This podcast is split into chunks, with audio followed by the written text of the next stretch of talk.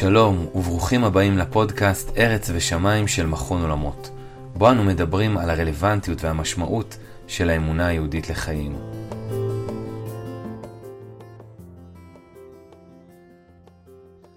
בשביעי באוקטובר, טבח שמחת תורה, החברה הישראלית חוותה התפרצות של רוע, שאולי אפשר לומר באופן גלוי ובפה מלא, שעוד לא חווינו כמותו.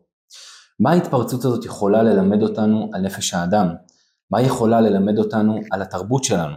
האם במסגרת שברון הקונספציה גם מושגים תרבותיים בסיסיים, כמו טוב ורע, שדרכם אנחנו מבינים את המציאות, נשברו? ואם כן, מה יכול, ואולי נאמר גם מה צריך, לצמוח במקומם?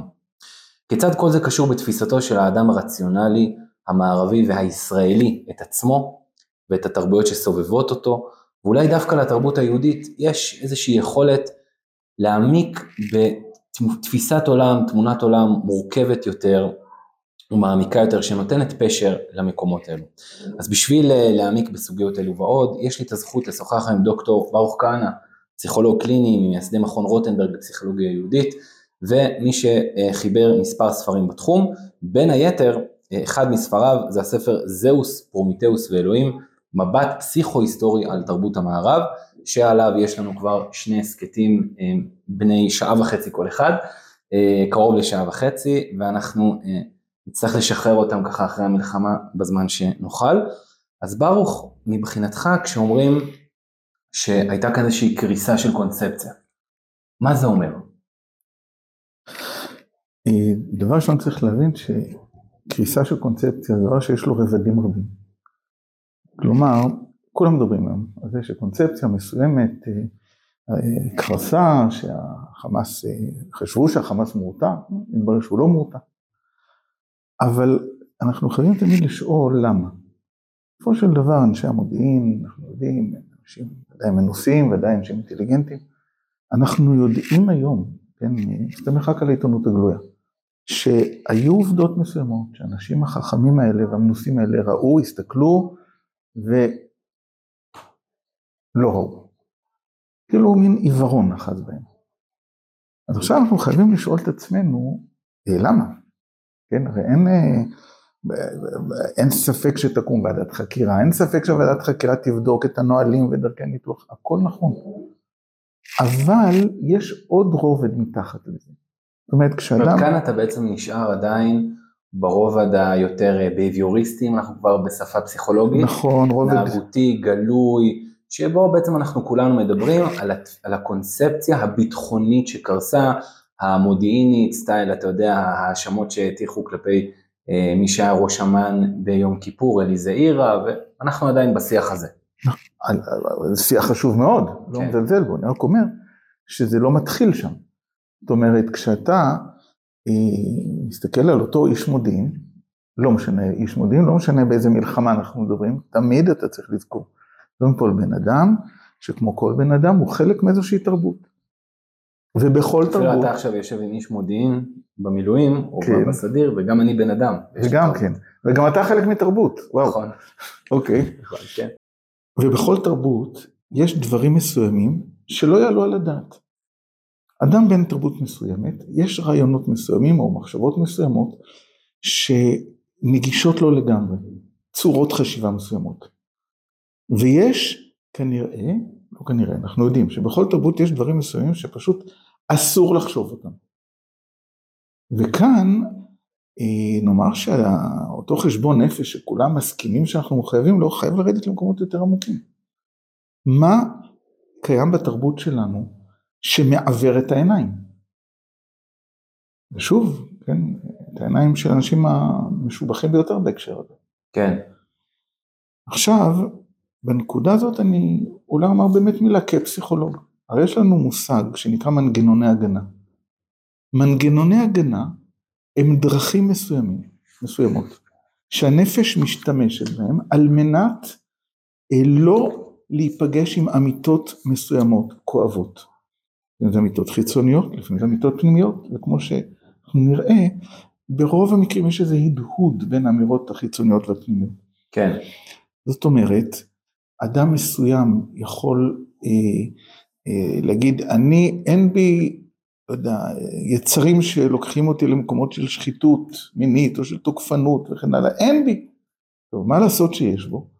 אז הנפש יודעת להפעיל מנגנונים מסוימים שיסתירו את זה ממנו. עכשיו, יש מנגנונים ש... הדחקה, הכחשה. זהו, יש מנגנונים פרימיטיביים יחסית, כן, הכחשה, נחשב מנגנון יחסית פרימיטיבי, למשל, אתה מכיר, יש בדיחה על אדם שאמר שאין דבר כזה, ג'ירפה לא יכול להיות חיה עם צוואר של שני מטר. כן, לוקחים אותו לגן החיות, באמת לא יכול להיות. הוא מסתכל על הג'ירפה מצד ימין, מצד שמאל, מצלם אותה, יוצא החוצה, נו מה אתה אומר? אין חיה כזאת. אז זה יחסית דבר פרימיטיבי. יש דבר, יש מנגנון שנחשב להרבה יותר מתוחכם, הרבה יותר קשה להתמודד איתו. זה המנגנון של האינטלקטואליזציה. זאת אומרת, אתה מסתכל על דבר, אתה יכול להסתכל על האימה הנוראית ביותר, ולהתחיל להפוך את זה לנושא, למחשבה, לדיון, תראה מצד אחד ככה. אינטליגנטי, כן. שאנחנו כולנו נחקור את הנושא ונמצא מדיסציפלינות שונות, ואז פתאום אתה עושה לו רציונליזציה. כן? ואז מה שקורה זה שאתה הופך אותו לנושא אינטלקטואלי ואתה לא נפגש עם העוצמות שלו. אתה לא, לא רק לא נפגש עם העוצמות, אתה גם לא, נפ... לא מסוגל באותו רגע אה, לומר, אני רואה פה ג'ירפה, במקרה הזה זה לא ג'ירפה, זה דרקון. אני, mm. אתה, אתה לא מסוגל לומר את זה, כי אתה תגיד, כן. תראה, מבחינה אחת ככה, מבחינות אחרות, אולי יש עובדות הפוכות. Mm-hmm. מרוב דיונים, שכמובן יש להם תמיד מקום, אבל לפעמים הם נועדו אה, להסתיר מעלינו, להסתיר מאיתנו איזה סוג של מציאות. כי אנחנו לא רוצים להיפגש עם האימה הזאת אולי שבתוכנו, עם רבדי עומק שהם אה, כל כך כל כך מפחידים, דברים שאנחנו אולי מסוגלים לעשות, אה, שאנחנו מעדיפים, אתה יודע, להתעלם מהם ולא לתת להם מקום גם במישור התרבותי החברתי הגלוי, משהו מעין זה? אז כמו שאמרתי, הדברים הפנימיים מתכתבים עם הדברים החיצוניים. זאת אומרת, כשאני רואה אדם שעושה דברים מפלצתיים, זה מהדהד בי את התובנה שכנראה בכל אדם יש, בוא נגיד לפחות פוטנציאל. כן, לפעמים אתה קורא דברים מזעזעים, אתה אומר לעצמך יחד, האם אני, למשל, אם הייתי גדל ככה, אם גדלים אותי ככה, האם הייתי יכול להגיע למקומות האלה? האם יש בי את השורש המזעזע הזה? זה, המחשבה הזו עצמה, היא מחשבה שקשה לשאת אותה. אתה יודע, השאלה המפורסמת, האם אני הייתי יכול להיות שומר באושוויץ, כן? אז שאלה באמת חשובה, מרכזית, ואני יכול לומר לך שבשיחות שלי עם אנשים, עכשיו בתקופה הזאת, כשדיברנו, דיברנו על דברים דומים מאוד ל... מישהו אמר לי בזעם, אבל הוא אמר לי, זה, זה יותר דיכאון מאשר זעם. הוא אמר, אתה אומר לי שבמצב מסוים גם בי יש את זה? וואו. גם בי יש את זה? הנפש שלנו, יש דברים מסוימים שהיא לא יכולה לראות. עכשיו שים לב, אנחנו מדברים פה על משהו חיצוני שמהדהד משהו פנימי. אבל אה, התחלנו מהמצב התרבותי. כן. כנראה שגם לכל תרבות יש דברים שהיא מסרבת לראות. ובדיוק בהקשר הזה יש אה, ציטוט אה, מרתק שאתה מביא מאנתרופולוג בשם קליפורד גרץ, אה, שכתב את הדברים הבאים, יש לפחות שלוש נקודות שבהן הכאוס, הווי אומר מה זה כאוס, תוהו ובוהו של אירועים שאינם רק חסרי פשר אלא גם נמנעי פשר, מאיים לפרוץ אל תוך עולמו של האדם. נקודות אלו הן גבול יכולתו האנליטית, גבול יכולת הסבל שלו וגבול תובנותיו המוסריות. זהו אפוא אתגר משולש שכל דת, ותהיה אף הפרימיטיבית ביותר, תהיה חייבת להתמודד איתו איכשהו אם היא חפצת חיים. אז אנחנו בעצם חפצי חיים, אנחנו צריכים בעצם להכיל או להתמודד או להבין את ההתפרצות הזאת של הרוע שכל כך, אה, הייתי אומר, שברה אצלנו קונספציות, כן, באשר למושגי הטוב כמו שאמרנו בהתחלה. א', כן, אבל קודם כל נבין את זה, אנחנו קשה לנו לראות רוע. כן. לגבי מה שהוא מדבר על הכאוס, כדאי להבין שאנחנו חיים בתוך סיפור. קודם יש לו איזה סיפור מסוים שקו... שנותן משמעות למה שקורה לו. הסיפור הזה יכול להיות סיפור רע. יכול להיות שאני האדם הדפוק, ש... הילד הרע בכיתה, הילד הרע, הילד הלא מוכשר, כן. אבל אני יודע מי אני. המצב הזה שבו אתה לא יודע מי אתה, הוא במובן עמוק מאוד, הדבר הכי קשה לנסיעה. אני, דוגמה שאני תמיד ממשיל את זה להבדל בין סרט מתח לסרט אימה. אז סרט מתח הוא מפחיד, מפחיד כי אתה לא יודע מה הולך לקרות לגיבור, אתה מזדהה עם הגיבור, אתה ממש רוצה שהוא יישאר בחיים. אבל את, המהלך כולו הוא מהלך שיש לו משמעות. הוא בורח מהמאפיה, כי הוא אדם אמיץ, עמד מולה, המאפיה מנסה להרוג אותו כי זה מה שמאפיות עושות. אתה מבין את ההקשר, אתה מבין את המשמעות. עכשיו סרט אימה בנוי על זה שהמרקם העדין הזה של המציאות פתאום מתפורר, שלדים יוצאים מהקירות, אה, אימה שחסרת פשר, חסרת שם ובעיקר אין לה משמעות ואין לה מטרה מבחינתך. אה, אין שום ספק שסרט אימה משהו הרבה יותר מחריד מאשר סרט מתח במובן הזה. כן. כן, עכשיו כשאנחנו עומדים מול אה, אויב שאנחנו מסוגלים להבין אותו, תחשוב רגע אחד כל הדיבורים על זה שהחמאס רוצה לא להילחם בכיבוש. כן, הוא רוצה לצאת מהמצוקה החברתית והכלכלית וכן הלאה. זכויות פוליטיות לגיטימיות. אנחנו הפכנו את רצועת עזה לבית כלא גדול, כל הסיסמאות האלה מוכרות לך. אה, ואני לא אכנס אליהן בכלל עכשיו, אולי הן כן. נכונות, אולי לא, לא קשור לעניין. לא משנה, אתה אומר זה הסיפור אבל, שבעצם היינו בו. אבל יש, סיפ... כן. הסיפור הזה הוא סיפור שאנחנו יכולים להבין, זה רוע רציונלי, אני קראתי לו רוע יחסי, הוא יחסי כי מהזווית שלי זה ככה, מהזווית שלו זה ככה, הכל בסדר, אני יכול להבין את זה, אני יכול להסביר את זה, ואולי לא להצדיק, אבל זה חלק מההבנה שלי של מה בני אדם עושים בעולם. אבל פתאום אתה נחשף לרוע שאי אפשר להסביר אותו. פתאום אתה נחשף למשהו כן, אתה מכיר את השיר של שלונסקי אחרי השואה, על דעת עיניי שראו את השכול, ועמסו זעקות על ליבי השכוח, על דעת רחמיי שורון לי למחול, עד באו ימים שאיימו מלסלוח. וואו. יש דברים שאתה עומד, זה לא, לא, זה, זה, זה, זה לא שייך בכלל לקטגוריות שאני מסוגל להבין. כן. הדבר הזה, אה, כשאנחנו רואים אותו, הולך ומתממש, אנחנו מסרבים לראות. למה? נדבר על זה אולי בהמשך, כי שייך אולי לאיכויות מסוימות של התרבות שלנו. כן. אבל קודם כל, אני רואה דבר כזה, אני מסרב לראות. כן? זה לא יכול לקרות. זאת אומרת, במילים שלך בעצם, מה החברה הישראלית עברה בשביעי באוקטובר סלש טבח שמחת תורה? היא עברה סרט אימה. היא עברה סרט אימה. אני רוצה להגיד לך עוד משהו, כשמדברים על טראומה וטראומה קולקטיבית, טראומה, כמעט הגדרה שלה זה סרט אימה. כן? תחשוב שאדם עובר משהו שלפי התסריט הפנימי שלו זה משהו שלא יכול להיות. הוא לא יודע, כמו שגרץ אומר פה, הוא לא יודע איך מעניקים משמעות לדבר הזה. כן, יכול להיות שבאותו, ברגע האמת הוא פישל, יכול להיות שקרו דברים, שהוא ראה דברים שאז לא ייתכן שיהיו ויקרו, אני, כל מיני אירועים שהמכנה המשותף שלהם הוא שהם שוברים את אותה מערכת משמעויות שאנחנו מקדמים אותה בתוך איזשהו סיפור שיש לו משמעות, מטרה, תכלית. כן.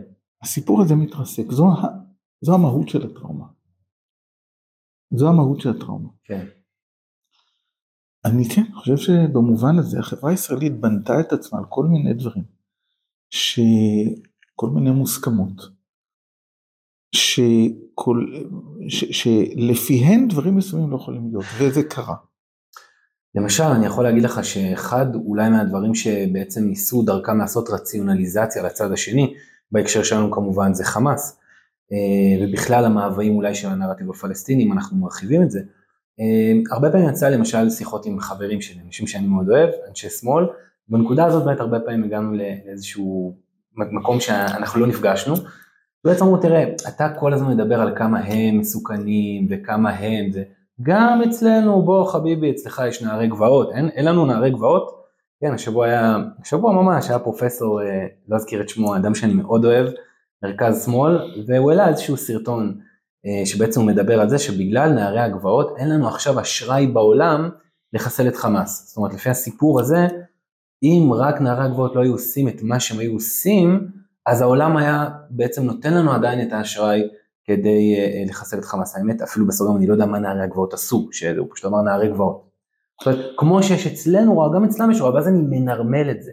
אתה מבין מה אני אומר? זו הנקודה, אני רוצה רק להדגיש, כל מה שאני מדבר עכשיו זה ניסיון להבין את התהליך הנפשי שאנחנו עוברים. כן. זאת אומרת, אני לא בא עכשיו להצדיק דברים מסוימים של נערי גבעות, לא בא ל... אה, לגנות אותם, אני לא מתייחס. אתה עדיין לא רץ לפוליטיקה. אני לא רץ לפוליטיקה ואני קשה לי לראות את זה בשני הגלגולים הקרובים שלי. יכול להיות זה כרגע הקונספציה שלך, כן, אבל לך כן, תדע, כן. חושש.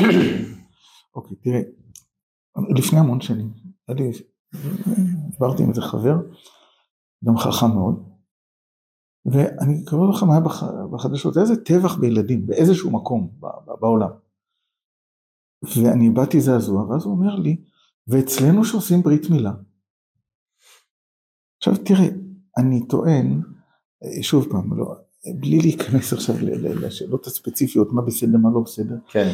אני אומר שהדברים האלה, הסימטריה המזויפת הזאת שלפעמים מוצאים, כן, נכון, נערי הגבעות, אתה יודע מה עכשיו, ממש עכשיו, יומיים אחרי הטבח, איזשהו חבר שעבר לשמאל היותר קיצוני, שלח לי אה, מסרון שלא הזכיר במילה את הטבח, אבל אמר איך אני מתבייש במגזר שממנו באתי, לא אומרים שום דבר נגד נערי הגבעות והיה שם איזה, אני לא זוכר משהו שנערי הגבעות עשו באותו שלב.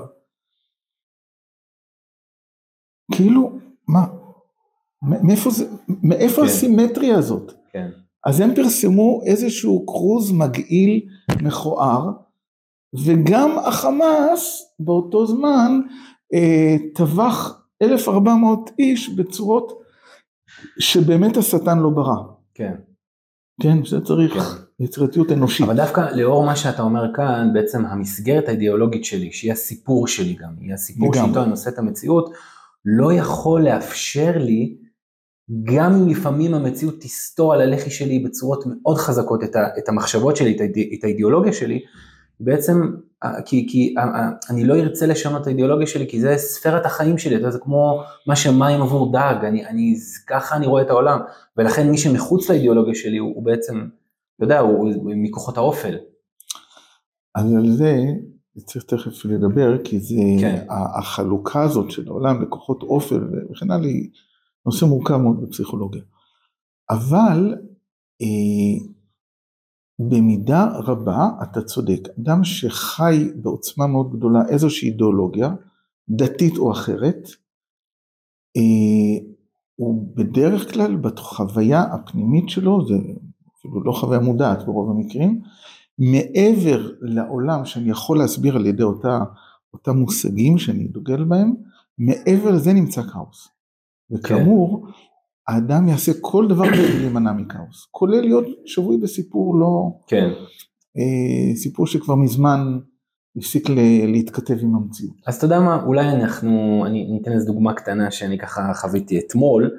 אה, כתבתי כתבה במקור ראשון, יחד עם דוקטור יאב סורק, דוקטור יעקב בן שמש וגיטה חזני מלכיאור, ששלושתם בוא נגיד אתה לא יכול להדביק להם את התווית אדם טיפש, או משיחי, או הזוי, או אני לא יודע מה, כל אחד מהם ככה באמת פועל, וגם אה, הסיפור, חלק מהסיפור של הכתבה היה בעצם שגיטה חזני מלכיאור ודוקטור יעקב בן שמש, שהיה עוזר שנתיים של אהרון ברק ומומחה למשפט ציבורי, עברו תהליך של התפכחות, ומבחינתם הסיפור של אה, שמחת תורה היה בעצם היותר נכון מבחינת בן שמש, זה היה קש ששבר את גב הגמל, גיטה חזני מלכיאור הגיע מעולמות של דו-קיום, מוסלמי ויהודי, ובוא נגיד, אתה לא יכול להגיד על אף אחד מהם שהם אנשים אה, סקטוריאליים, ימין קיצוני, משהו כזה, ואז מי שקרא את הכתבה, הכתבה עסקה בעצם ביכולת המוסרית, האם באמת זה מוסרי יהיה לא להחזיר את תושבי עזה לצפון הרצועה, ודיברנו על התכנות וגיאופוליטיקה, ובעיקר הסיפור המוסרי היה במרכז, ואז היא אומרת את המילים הבאות, היא קראה את הכתבה ושלחה, וואו, בעיניי הכתבה משיחית לגמרי. לחשוב על להזיז עם שלם מהארץ שלו מזעזע בעיניי, כפי שלא היינו רוצים שכמו שהקיצונים שלהם היו רוצים להעיף אותנו מהארץ שלנו. היא ממשיכה שם, אנחנו לא המבחר ולא שונים מכל העם, אדמה לא שווה בעיני חיי אדם. לי זה רק חיזק שצריך הסדר מדיני, ואף פעם לא באמת נתנו צ'אנס להסכמי אוסלו. עד כאן דברי קודשה. אז קודם כל אתה צודק שברמה פסיכולוגית, תמיד... אגב, היא פסיכולוגית, הכותבת. זה כמובן לא אומר שהיא או אני, כן, פטורים מאותם תהליכים שאנחנו מתארים, כן, כן. כיוון שפסיכולוג הוא, כל פסיכולוג צריך במקרים הוא גם פסיכולוג. בן אדם ויש לו את המנגנון ההגנה שלו, אז בוא נשאר עם זה, כן, טיפה ענווה לא תזיק כן. לאף אחד, נכון, אבל תראה, יש תמיד אנשים ש... אה, או אני, אני אנסח את זה אחרת, יש נטייה בכל אחד מאיתנו להשתמש בכל עובדה בשביל לחזק את התפיסות היש- הישנות שלו. יש אנשים שזה משתלט עליהם לגמרי. אגב, יש שיר בטור השביעי של אלתרמן, שהוא כתב אותו בשנות החמישים, בתקופה של אחר סטלין, כשהתחילו להתברר אה, כל מיני דברים על, אה. שסטלין עשה, כן, ויותר מזה התחילו גם מאבקים בפוליטבירו ואז הוציאו להורג את בריה, סיפורים שלמים, ואז אחד ממנהיגי מפ"ם באותה תקופה, נדמה לי מרדכי בן טוב, אבל לא אחתום על זה, אמר שהוא, שכל הדברים רק מראים לו איך המפלגה הסוב... הסובייטית אה, יודעת לנקות את עצמה והוא יוצא מזה חזק מתמיד. ואלתרמן מביא את השיר שלו בטור השביעי ואז הוא אומר, אבל אני רוצה לשאול שאלת תם, אם הכל היה הפוך וברי היה משתלט, גם אז היית יוצא מזה חזק מתמיד. זאת אומרת, לא משנה מה יקרה, היית יוצא חזק מתמיד. אתה תצא חזק. מתמיד. כי, אבל שוב פעם, אפשר ללעוג לזה, אבל כן. זו נטייה, כדאי להסתכל פנימה, זו נטייה של כולנו. כן, נכון, השאלה באיזה מקום אתה יכול להסתכל עדיין. הייתי שואל אותה אם היא הייתה יושבת פה, הייתי אומר, תראי, בסדר, אני איתך, אני מבין גם. למה אני חושבת שאין שום אפשרות אחרת, אבל נגיד האנשים האלה שהיו פעם בדעות שלך, הם פשוט ראו, כן, שעומד מולה מישהו שלא רוצה מדינה, רוצה להשמיד אותי. כן, אז בואי תתווכחי עם הנקודה הזאת לפני שאת רצה לקיצונים שלנו. כן. כן, בנקודה הזאת אולי אה, רוני גלדפי, שהייתה סופרת אה, שמאלנית לשעבר, Mhm. בסוגריים, אה, מדברת עכשיו המון בימים האחרונים על ההתפכחות שהיא עברה בעקבות אה, טבח שמחת תורה, ואני חושב שאחד הדברים היפים שהיא אמרה, זה שקודם כל היא כבר לא בשמאל העמוק, אה, שוב מדובר באישה שהייתה גרה בכפר ערבי, כן, עם אה, בן זוג אה, בהיסטוריה שלה, זאת אומרת, לדעתי היא באה מברור חיל, זאת אומרת ממש מעוז של שמאל, והיא בעצם אמרה שכרגע המבנה האידיאולוגי שלה נראה כמו עזה, כן, אחרי הפצצה. היא לא רצה לשום כן. מקום, אבל היא אומרת, תקשיב, כל מה שהיה פשוט נחרב. קראתי את הדברים ואני רוצה להגיד לך שהדבר שאני הכי מתפעל ממנו ברעיונות שאני קראתי עם האישה הזאת, זה שהיא לא הפכה להיות אשת ימין. זאת אומרת, היא לא באה להמיר סיפור אה, בסיפור, כן, מיתוס במיתוס. איזשהו סיפור פשטני אחד שקרס בסיפור פשטני אחר. מהמם. היא מרשה לעצמה, וזה צריך אומץ עצום מבחינה נפשית, להישאר במקום הזה של עכשיו אני בכאוס, אני מקווה שמהכאוס הזה יצמח משהו, אולי כן. אחר, כן, כן? אולי משהו אחר, אולי משהו יותר עשיר, כן, אולי איזה צירוף של נקודות מבט ימניות ושמאליות, אבל היא לא רצה, והנטייה הטבעית שלנו, בדרך כלל כשמשהו מתפרק אנחנו רוצים למשהו אחר, שיהיה לי להחזיק, כמו שכתב גירץ. כן, בפסקה הזאת שהבאת, כן. כן? היכולת הזאת להיות בכאוס היא יכולת נדירה. יפה. בואו ננסה שנייה לטפח, ל, ל, סליחה, בואו ננסה אה, שנייה לנתח קצת יותר לעומק את הסיפור שקרס. למה? זאת אומרת, המבנה הרציונלי המערבי, החילוני, שדרכו אולי אנחנו התבוננו גם על הסיפור הפלסטיני וגם על חמאס, מה היה חסר בו? אולי התרבות המערבית אפשר לומר שהיא הדחיקה את יצר המוות, את השדים אה, שנמצאים בעולם, את העובדה שדתות אחרות, יש להם סיפור אחר על המציאות שונה בתכלית. אה, אני יכול, אתה יודע, לפני שאולי אתה, אתה תגיד מה שאתה תגיד, אפשר לראות את זה אולי שבסרטים, סרטים בהוליווד, עדיין אנחנו יכולים לראות שאריות של רוע מוחלט. אתה יודע, דיברת קודם על סרטי אימה, אני אקח למשל ג'אנר המדע בדיוני, שאני אה, חוטא הרבה פעמים בצפייה בסרטיו. אה, אתה יודע, שר הטבעות, יש שם דמות כמו סאורון, יש שם את האורקים שהם יצורים אפלים כאלה שמגיעים מהאדמה, יש לך את. וולדמורט של הארי פוטר. אז, אז יש באיזשהו מקום של התרבות המערבית אז איזשהו רוע כזה, כן? כן, אבל אולי בשביל להסביר את זה, תרשה לי להיכנס שנייה לאיזשהו איזה פרק שהוא מרתק בעולם, בהיסטוריה של הפסיכואנליזה. עכשיו, הפרק הזה מתחיל במלחמת העולם הראשונה, כאשר אה, בגלל סיבות שאף אחד לא מסוגל היום להבין אותן, כל מיני אינטרסים ובריתות, ואף אחד לא מבין בדיוק. חוץ מניל פרגוסון, היחיד שכתב מלחמת העולם הראשונה ככה ושכנע אותי, עוד בסדר. נושא לפודקאסט אחר. אני אה, חושב שההבנה פה היא בדיוק ההבנה של איזה מקום ההבנה שלנו נעצרת, כמו שכתב גירץ, כן? כן. אתה יכול, ההבנה הכי נכונה פה זה להבין איפה אנחנו לא מסוגלים להבין. אבל בכל מקרה, כאמור היו, היו תירוצים והסברים. אבל פרויד ישב וכתב מאמר, שבו הוא מסתכל על כל הדברים האלה, ואומר, אני לא קונה, לא קונה את ההסברים, זה תירוצים, זה רציונליזציות, כמו שהזכרת קודם. בעצם יש בנו כוח הרסני, רב עוצמה, כן?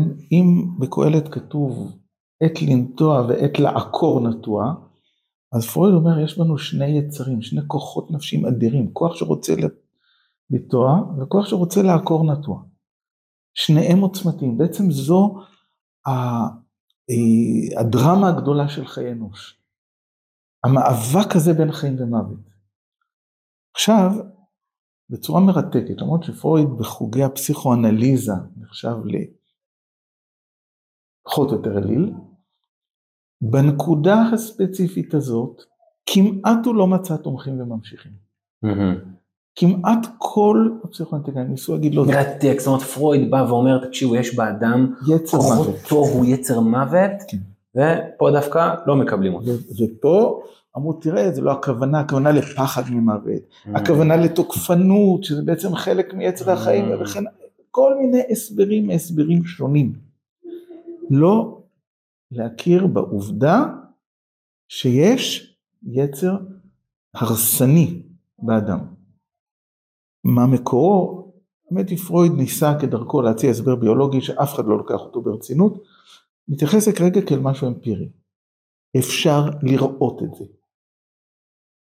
עכשיו... ואולי גם נעשה בסוגריים, גם בזה פרויד בעצמו עשה רציונליזציה ליצר המוות שהוא בעצמו כאילו מצא, כן? אבל בסדר, זה אולי נושא לפודקאסט אחר.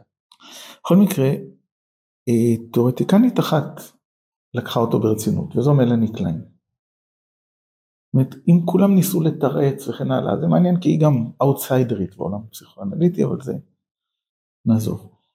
אה, והיא אומרת, תינוק נולד כבר כשהוא מוצף במאבק בין יצר החיים ויצר המוות. יש לו רגעים שהוא אוהב את החיים, ואימא פה, והכל שמח וטוב ומענג. יש לו גם רגעים אחרים. כן, הוא עכשיו... אתה לא צריך לשכנע אותי, אני הורה כבר לשני תינוקות, אתה יודע. הוא רעב, כן. מכיר את הרגעים האחרים. כשאני מלמד בסטודנטים, אני בדרך כלל אומר, שאני ממש ממליץ לכל מטפל לגדל שניים שלושה תינוקות בבית זה תחביב יקר, כן. אבל יש לו סיפוקים. כן. חוץ ממה שאפשר ללמוד. בכל מקרה. אה, אז הטוב והרע כבר נוצר. יש רגעים של, שאתה רואה, הוא שונא, שונא את החיים. למה? כי הוא אה, רעב, ובניגוד לנו, כן, בגילנו המופלג, אנחנו כבר יצא לנו להיות רעבים, וידענו שאחרי זה הגיע אוכל, בסדר. בתרבות שלנו אה, לא קרה כמעט שמישהו מאיתנו מת מרעב, לא שכיח. כן. אבל תינוק לא יודע. מבחינתו הרעב זה מציאות שנהרסת, והוא שונא את המציאות הזאת. ומלאני קליין אומרת, התינוק חי באיזה סחרחורת כזאת, עולה יצר החיים, עולה יצר מוות. אז מה הוא עושה? קודם כל הוא מנסה לחלק את העולם, זה הסדר הראשון שעושים בעולם. יש חיים, יש מוות. יש טוב, יש רע, אבל מוחלטים. כן. לכן התינוק לא מסוגל לקבל מורכבות. מהמם. עכשיו תחשוב, אה, אם תיקח נגיד סיפורים שנועדו לילדים קטנים, כן? שואל האחים גרים, אתה לא תמצא מורכבויות. כן, אין זה שם, או אימא או מכשפה. כן, או- אין שם אימא שלי, היא על הכיפאק, אבל, מעצבנת, כן, לפעמים ככה, כן, כן, הייתה אימא מושלמת, ואחר כך היא מתה ובאה מכשפה. ואז האימא הטובה תחזור, אבל לא כאימא אלא כפייה טובה. איכשהו מהמם. אתה קורא לכלוכית, כן, זה שמה. מהמם. ולכן גם אין רחמים בדין. כן, כשאתה קורא את סיפורי אחים גרים, אז אתה, ילדים קטנים צריכים לשמוע שהמכשפה הרעה, נכנ- כן, שלנזל וגרטל נפלה לתוך התנור, כן, ואוצלי גוצלי שבמחזה של אה, אה, שלונסקי יושב לו ובוכה כי גילו את הסוד שלו, כן. במקור אצל אחים גרים פשוט קורע את עצמו לגזרים. יפה, אז, אז מלאני קליין בעצם מדברת על המאבק הזה ומה קורה עם זה הלאה. ומה ש... רגע, קודם כל צריך להבין, יש מציאות שהיא קוראת לזה ספליט. זה טוב. ורע, תודעה מפוצלת. אהבה ושנאה, והם שונים לגמרי. כשאתה שונא מישהו, אין בו שבב טוב, אין מקום לאמפתיה, אין מקום לחמלה, אין מקום לכלום. עכשיו, עם הזמן, אנחנו אה, מתחזקים והתובנה מתעשרת ואפשר לדבר פה על הרבה תהליכים שאני לא אכנס אליהם, אבל מתחילים לקלוט מורכבות. פתאום אני קולט שגם אני, יש בי טוב, יש בי רע, גם בזולת יש טוב ורע. כן, אז מבחינתה יש כאן שתי עמדות. עמדה הראשונה, קוראת לו בשם לכישרון לשמות אה, מפחידים, אז זה קורא לזה פרנואידי סכיזואידי, העמדה Mhm. השנייה היא דפרסיבית. למה דפרסיבית? כי איבדת את, ה, את, ה, את המקום המושלם, איבדת את האימא המושלמת. רגע, אז המקום הפרנואידי סכיזואידי הוא מקום שבו שיותר קשור יש- לתודעה מפוצלת בין טוב ורע מוחלטים, כן, סאורון ואראגון, בסדר? שר לגמרי, בדיוק. אוקיי? וכמו שאמרת, אוקיי, שנייה נגיד את זה יפה. קודם כל, העמדה הדפרסיבית, זו העמדה השנייה, כן. המורכבת. כן, זאת עמדה שיכולה לאפשר חשיבה רציונלית. אז זה קורה כשאנחנו כבר הולכים ומתבגרים, כן. והאדם הולך ומשיל, או האדם המערבי משיל מעצמו בעצם את הפרנואידי סכיזואידי, והוא לפחות במובן הגלוי והמודע יותר אה, דיפרנסיבי, נכון, דפרסיבי. דפרסיבי. וכמו שאמרת בצדק, אה, בספרות פנטזיה, אנחנו מרשים לעצמנו לשבת ולתת מקום למקום הפרנואידי סכיזואידי. כאילו, Mhm. אתה צודק, האלפים הם יפהפיים, כן, והם טובים, והם, והם אוהבי חיים ושרים וכן הלאה. חיים לנצח. חיים לנצח, והאורקים, כן, חבל על הזמן. כן, זה ככה. אבל כשאתה מסתכל על המציאות, אז אתה מנסה, לפחות במודע, לחיות את העולם הרציונלי. כן, ובמידה רבה, העולם הפרנואידי סכיזואידי מהווה איום. הוא מפחיד אותך, מפחיד אותך ליפול אליו, כי שמה זה טעות. אגב, אני אומר בסוגריים, המושגים האלה של שתי הפוזיציות שהיא מתארת, מקבילים בצורה מדהימה למושגים החסידיים של עולם התוהו ועולם התיקון. מהמם. כי עולם התוהו באמת ככה מסביר האדמו"ר הזקן את המושג עולם התוהו. כן, אין דין בחסד, אין חסד בדין. הם אומרים, עומדים אחד, בנפ... כל אחד בנפרד. מהמם. עולם התיקון הם נחלשים, הם מצטמצמים ויכולים להיות במקום שכלי. ככה, ממש במילים האלו מסביר. יפה, יפה, יפה. כן, מהמם. ממש במילים האלה. בכל מקרה, אתה, אם אתה, אם אתה בונה את עצמך ובונה תרבות על בסיס לפחות שמנסה להיות רציונלי, אחד הדברים שהכי מפחידים אותך זוהי העוצמה האדירה שבוקעת מהמקומות הפרנואיד סכיזואידיים, שתמיד נשארים בנפש, הם לא עוזבים אותה, הם לא עוזבים אותה. זאת אומרת, זה נמצא באיזשהו מקום גם כשאנחנו מבוגרים, בבוידם שלנו, בנפש, ואולי נגיד בעיתות מלחמה זה יכול להתפרץ, אבל... זה מתפרץ בהמון מקומות. תראה, כשאני, כשאדם מאוהב, כן. זה מין מצב כזה, לא מדבר כשאדם אוהב. כן, שזה- מאוהב. שזה משהו אחר. כשהוא מאוהב, אז הדמות שמאוהבים בה היא מושלמת. הוא לא יכול לשמוע שום דבר מורכב על הדמות שאיתה הוא. רוצה עכשיו. כן. כן. להבדיל ממצב של אהבה, שזה מצב ששייך לעולם התיקון או לפוזיציה דפרסיבית, שזה מצב שבו אתה יכול לומר, ורוב האנשים יכולים לומר את זה על הילדים שלהם, על בני בנות הזוג, שאני מכיר את החסרונות, כן. לא חסרים, אוהב עם החסרונות האלה, מהמם. כן? אהבה שייכת ל- כאילו לקשת, אה, ל- ל- למציאות רגשית שונה מהמם. מאשר המציאות ה- של המאוהבות. יפה. אגב, מצד שני, איך לימדו אותנו חז"ל? אל תרצה את חברך בשעת כעסו. מהמם. למה? אני אתרגם את זה לקלעניינית. כי בשעת כעסו הוא במצב פרנואידי סכיזואידי. מהמם. אין, כל מה שתאמר לו, תבוא על אדם בשיא הזעם ותגיד, שמע, הוא לא התקדם, יש לו גם צדדים יפים. כל מה שתאמר יצטרף לאיזה, ל- ל- י- ינוצל בשביל להעצים את הרוע שלו. כן. כן, כל מה שתאמר. כן. אז זאת אומרת שאנחנו חיים גם באדם התקין והבריא וכן הלאה, יש לו מקומות מסוימים שהוא פרנואידי סכיזואידי.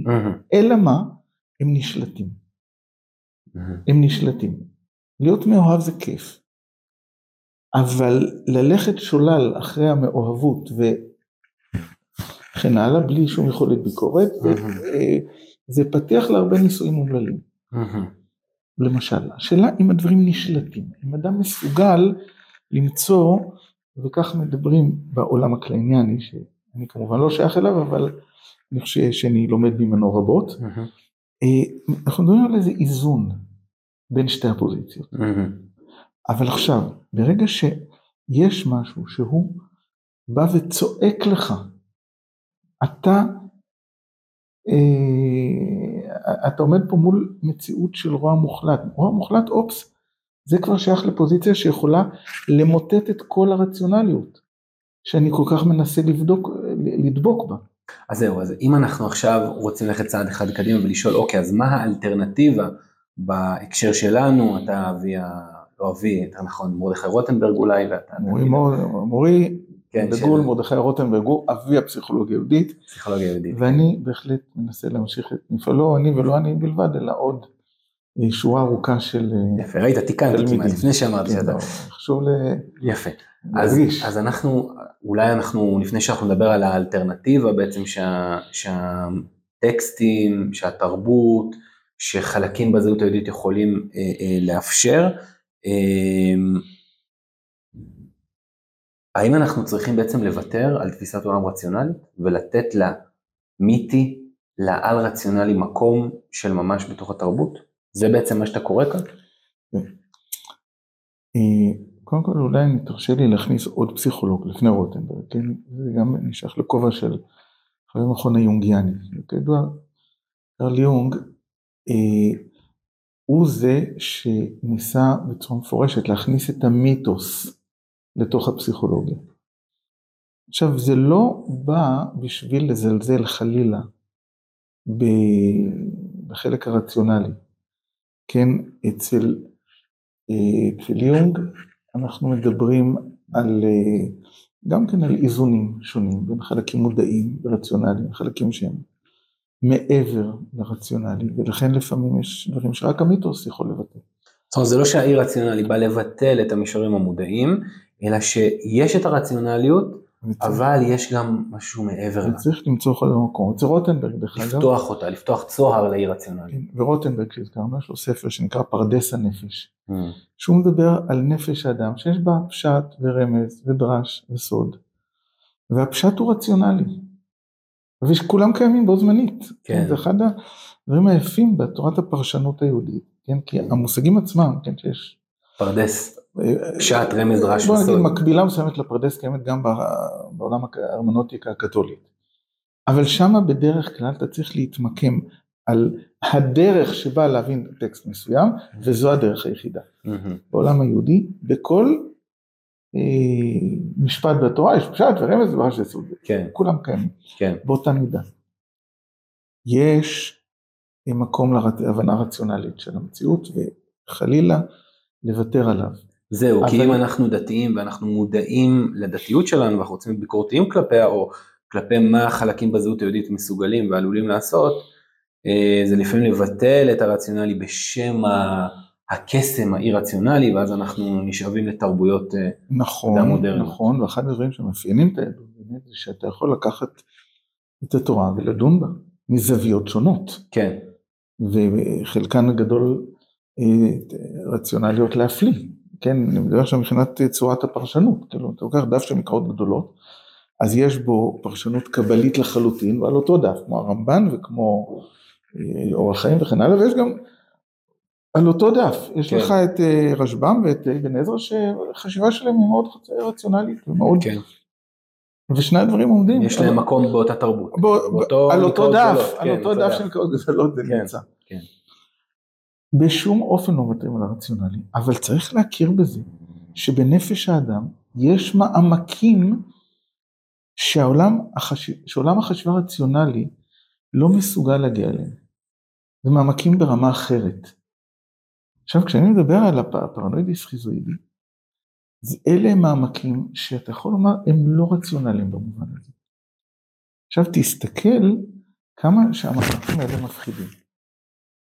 הם מפחידים מכל מיני כיוונים. דרך אגב, תחשוב על המושג הגנאי של משיחיות. אתה שומע את זה נכון, ודאי אנשים שהם לא, לא רק אנשי שמאל מובהקים, אלא גם אנשי מרכז. כן, הקראתי לך, אני- כן, כן, כן. אבל זה ש... נכון, אבל אתה רואה את זה כמה, זה כמה זה קיים בשיח בכלל. כן, נכון, למה? כי המשמעות של משיחיות זוהי חתירה לאוטופיה. ואוטופיה פירושו, פירושה חתירה לעולם שהוא עולם כן, עולם, זה היה בחטא הימים, נכון, היה את השם בראש שערים, זה אוטופיה, זה משהו שהוא כן. מעבר ל- ליכולת הרציונלית שלנו הפשוטה, זה לא משהו שאתה מסתכל ורואה איך חותרים אליו. כן, אז מה הפחד? הפחד הוא שהחתירה הזאת לאוטופיה, קרי משיחיות, תהרוס את המבנה הרציונלי שבנינו. ליהדות יש מנגנוני מנגנוני האיזון שלה, אני כבר כן. אומר, בעולם שלי משיחיות היא ממש לא, אה, כן, משהו- היא ממש לא מילת גנאי, כן, אבל, אתה, אבל בוא נאמר שבאמת, כמו במסרון הזה שהקראת, כן. וואו, בעיני הכתבה, משיחית לגמרי, כן. כן, זאת אומרת, אני רוצה להגיד, אתה הזוי. אתה הזוי. מנסה לכבוש את הרציונלי בגלל כל מיני מילות קסם וכל מיני חשיבה שהיא חשיבה שהיא ארכאית וישנה ונובעת מטקסטים כאלה שאנחנו כבר השתחררנו מהם וכולי וכולי. ומעבר לזה, אתה, אם תקרא באמת את המכתב הזה שקיבלת, הוא בעצם אומר, אתה חי בעולם פרנואידי סכיזואידי. אתה יכול להסתכל על האנשים האלה, להגיד, אני מסוגל לחשוב על אה, עונש קולקטיבי חריף. כן, אתה אה, עושה את זה בשם איזושהי אידאה של טוב מוחלט. ועל ידי זה אתה משליך עליהם רוע מוחלט. אני לא, לא יודע מאיזה אסכולה הגברת הזאת מגיעה בפסיכולוגיה, כן, אבל בוא נאמר שאת המכתב שלה אפשר להבין בצורה פשוטה מאוד, בצורה פרנואידית סכיזואידית. או בעצם נכון, היא מאשימה אותך, שאתה, כן, שאתה נמצא שם. כן, אבל מה לעשות שהחיים שלנו הם לא רק רציונליים? מה לעשות שהמציאות הנפשית שלנו מכילה כל מיני תהומות, שלפעמים אנשים פועלים באופן לא רציונלי, ואני מדגיש עוד פעם, אנשים ותרבויות פועלים באופן לא רציונלי. ואז כשאתה בא בשם האידאה הרציונלית שלך ואומר אני לא מוכן להסתכל על משהו, אז אני חוזר לתחילת השיחה שלנו. אז אתה מקבל את האסון הנורא והיום הזה שעברנו.